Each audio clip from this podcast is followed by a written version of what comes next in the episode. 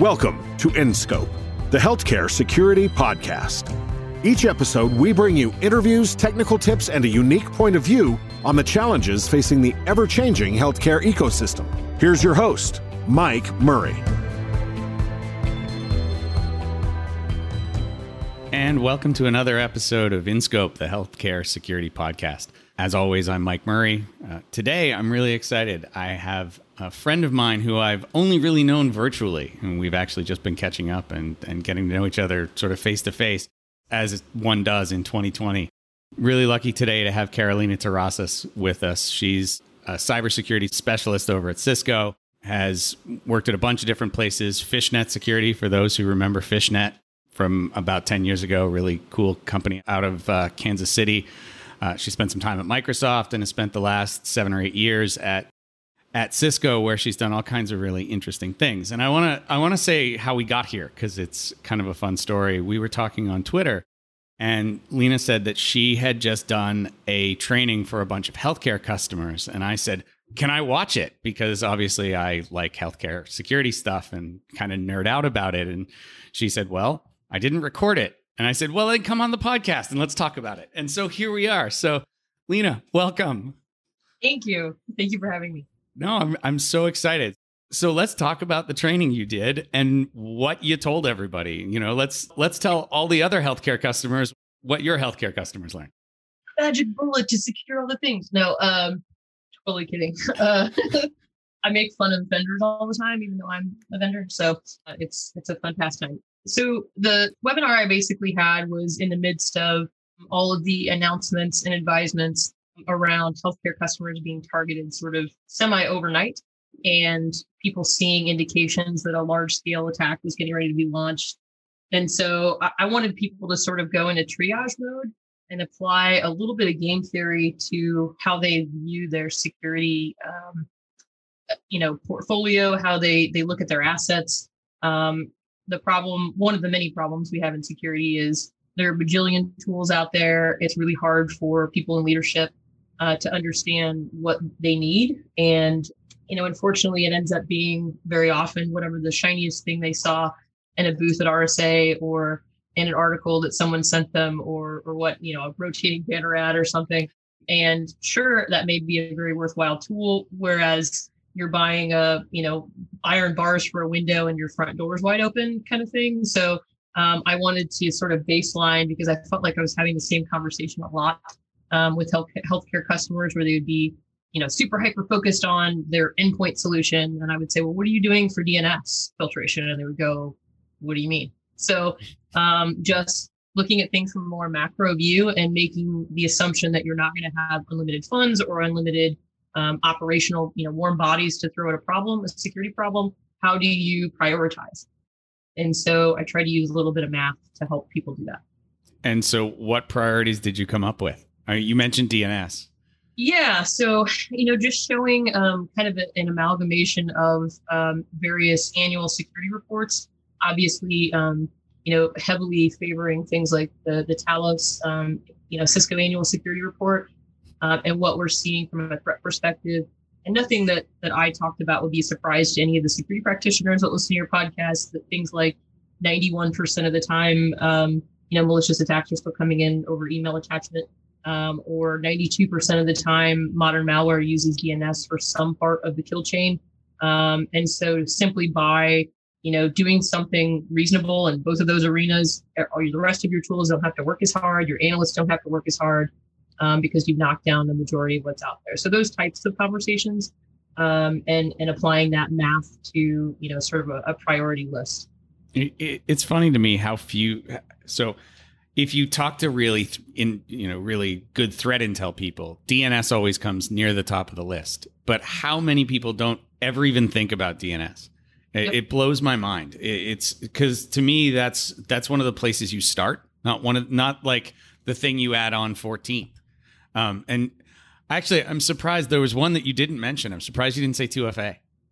Oh, yeah, that was the next one down on the list. So I think I sent a screenshot of it. So if you look at it in order, it's DNS, then email, then multi-factor authentication. That's funny, because so in my head it goes 2FA, email, DNS, but But I mean, at this point, we're splitting hairs, right? It's a coin flip. If you don't do all three of those, you're probably doing something wrong.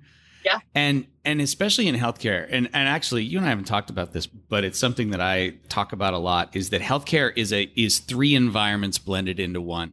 And it's where I think the DNS stuff especially comes in, is, you know, your IT stuff in a hospital, you've kind of got covered. You probably have endpoint, you probably have some sort of network control, et cetera, in your IT world. But on the clinical network, right, if you can't put endpoint software on a CT scanner.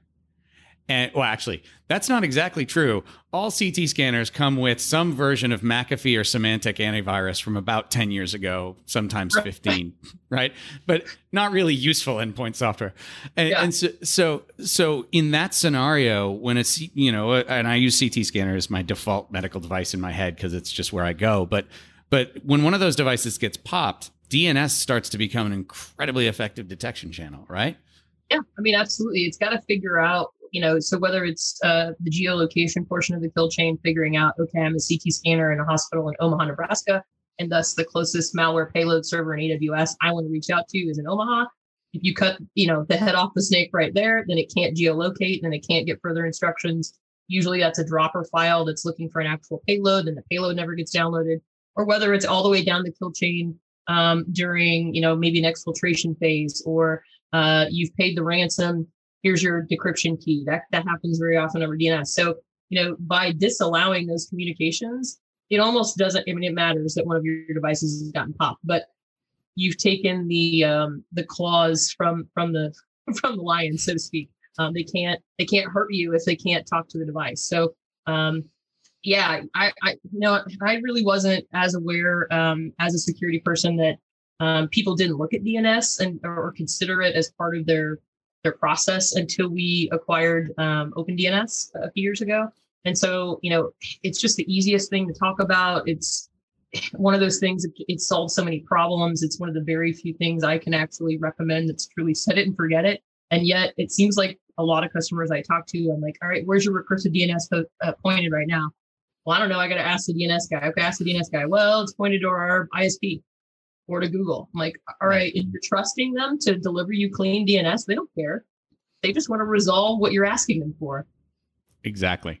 And it blows my mind. All right, I want to switch directions because you said something that I want to nerd out about. You said, I applied some math to it. Yes. You know, and in one of our emails, you said the word game theory, which is another favorite topic of mine. So what did you mean? Yes. So for those of you out there that are, you know, maybe you've heard the term game theory, but I haven't really looked into it. The general concept is looking at all the possibilities, all the possible outcomes or solutions to a situation, assigning values to each one and then ranking them. That's really all it boils down to in its heart and soul. And so I didn't see any reason why that could not be applied to a security strategy. Since you're not going to be able to satisfy all of the wants and needs and or predict all the outcomes, you have to figure out how to rank them. And so game theory is just, in my opinion, sort of a logical way to do that. That was kind of how I applied to this sort of webinar, and the threat funnel thing that I sent you is just making that visual. And then, you know, I made mention of an app internal to Cisco that didn't start that way. A couple of years ago, one of our really brilliant engineers, Joey Muniz, he's probably not the only one who's worked on it, but that's the name that sticks out of my mind, came up with this concept of SAFE workshops, which we love our acronyms at Cisco.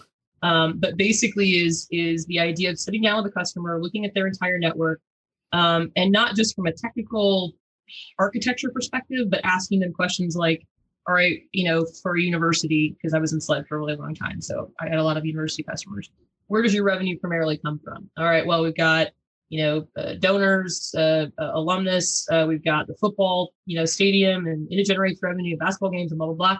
All right, well, where does the data live that's relevant to that? Research grants is always a big one with the bigger universities.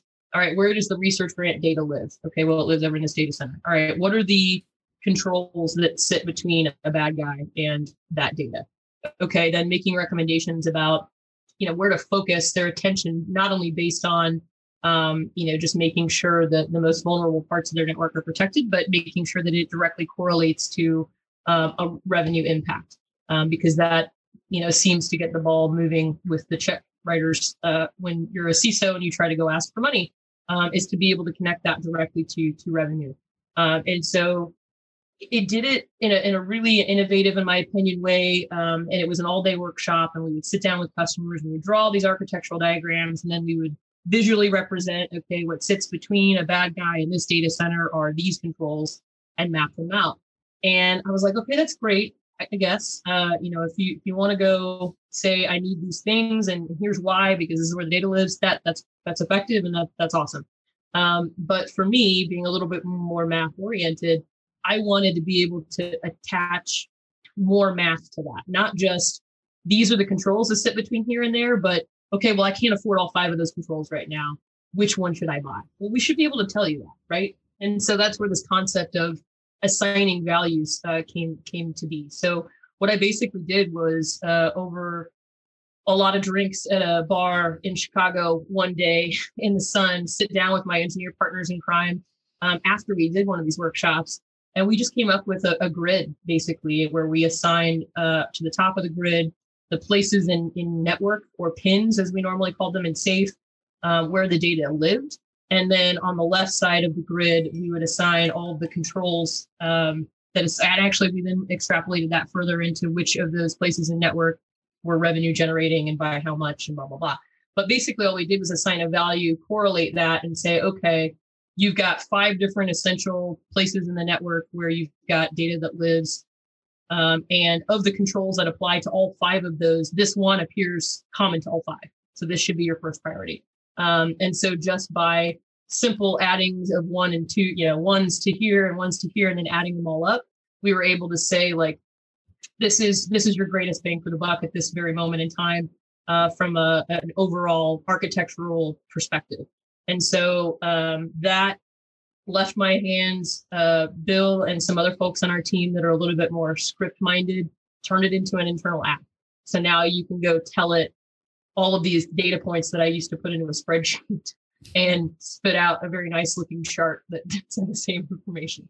So that's what I was talking about. The idea of acknowledging, okay, vomiting a list of things, of tools that you could buy is not useful as a partner. If I really want to help you, I should be able to help you not only acquire, but operationalize those tools, and in a way that's in priority order mathematically to what will give you the most protection for the least amount of whatever effort, time, money. So that's kind of the concept behind that.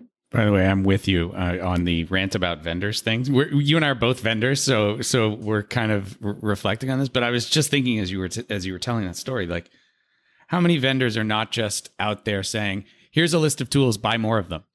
Right. Like that, we need to be better partners to our customers. And I think we could rant about that for days, but it's one of those things, like as someone who sat on the other side of the table, right? Like when I was a CISO, when the vendor shows up and they're just like, here's what you should buy, buy all of it, 'cause that's what everybody's buying this year. Or Gartner says that's what you should buy. It's like, okay, but do you understand my environment? Do you understand? And especially like, we're talking healthcare, like, a hospital doesn't look like a bank. And if you're, I mean, you've been in SLED, you've been in healthcare, you've probably sold to all the other stuff too. If you don't take the time to understand the customer and you just try and sell them the same thing over and over again. Sorry, I am on my soapbox.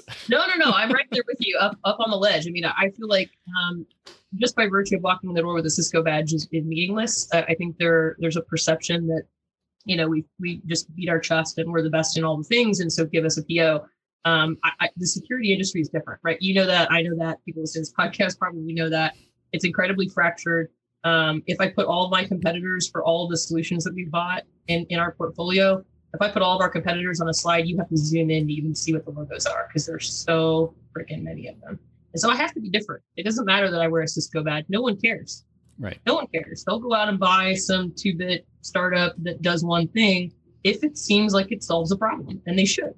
And so I have to be different. And I've been doing this long enough that it's not interesting to me to just sell a widget. I have to solve problems or it's boring. I completely 100% agree. With that, thank you so much for coming on today. This has been a blast. This has been so much fun. Where can the world find more of you? Yeah, I don't know. I mean, on Twitter, I guess. I'm play a lot of Xbox.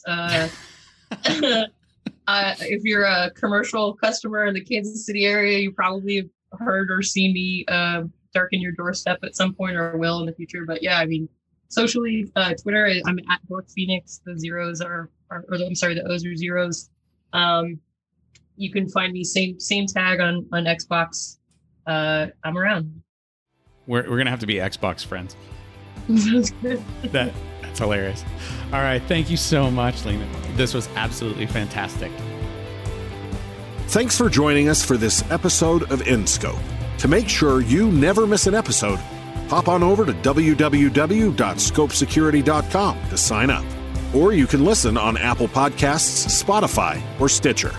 And if you have ideas for topics, guests, or technical tips, please contact us at podcast@scopesecurity.com.